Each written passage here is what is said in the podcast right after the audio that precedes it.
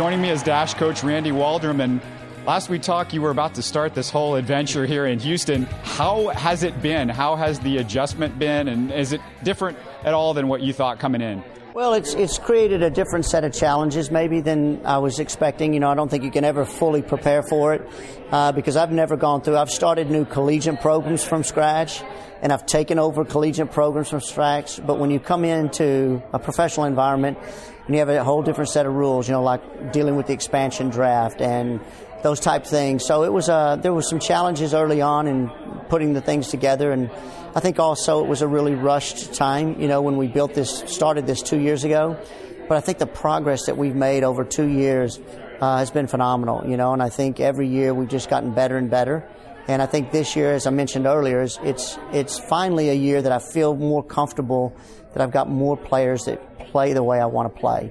And, you know, sometimes people think these things happen so easily, but when you're in a pro sport, in, in any sport, you know, and you're trying to make moves and player transaction, you can only move what's available to you to get and you can only move what you have that you're willing to trade away to get those players.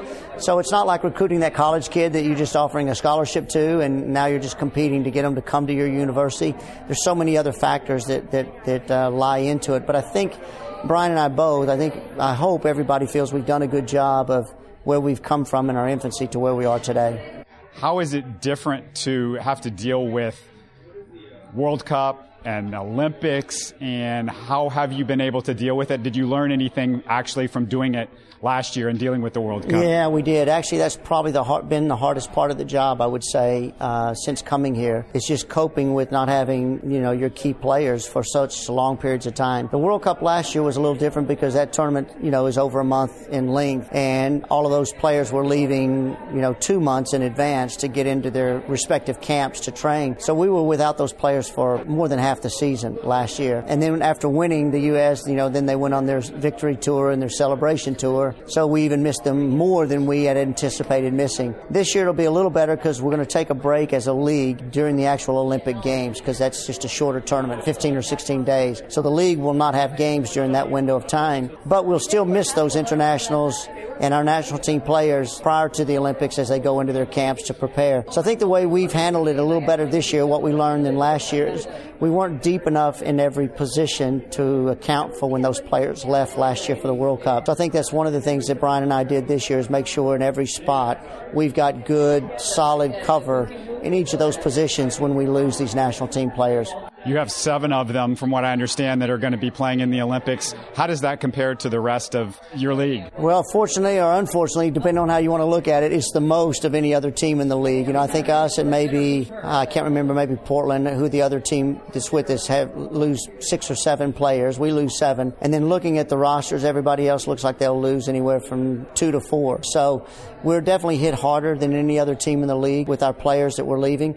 I think the upside of that is looking at things from a long term standpoint. It means you've got seven world class players on your roster that's going to be here with you for a while. So we just have to make sure that we take care of business while they're gone. What is it like to go out on the field every day and have Carli Lloyd, the best player in the world, on your team? Yeah, you know, I think sometimes it's, it's funny because I get asked that kind of a question a lot, and you know, here she is, the world's best. And when you sit back and reflect on it away from training, you you, you know, you're so proud, obviously, and, and, and you feel honored to be a part of a program that those kind of players are in. But really, on the field, she's no different. You know, the, I think that's why she's the best in the world. She just comes out and trains, and she's treated no differently than any of the other players, and she doesn't want it any differently than any other players. But she's such a great example because her professionalism of the work ethic that she puts in is something that's great for all of our young players. You know, she takes care of her body, she takes care of her nutrition, she puts extra work in in addition to the time we're putting in as a team on the field. You couldn't ask for somebody to be a better uh, mentor uh, to a lot of the young players that we have. You also have Morgan Brian, who was on that World Cup team. She came in as a, the first pick for you guys last year. How well has she adjusted, do you think, and how much better is she than when you, she first got here? Well, I, I had the good fortune of coaching her when I was the coach of our U23 national team, and Morgan came into a few of those events for us.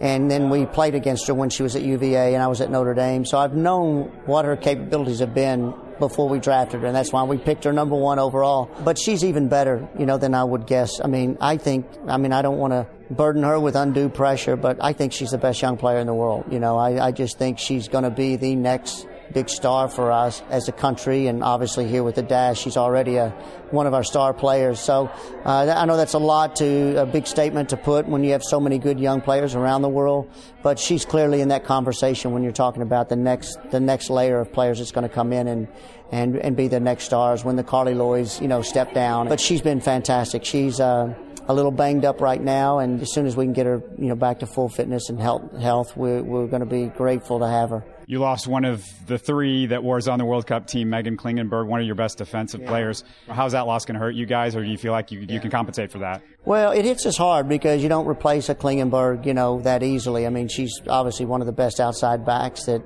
in, in the world, and she was so clean and so technical. I think sometimes what a lot of our fans don't know behind the scenes and what goes on, but we didn't want her to leave, and we didn't want to trade her away.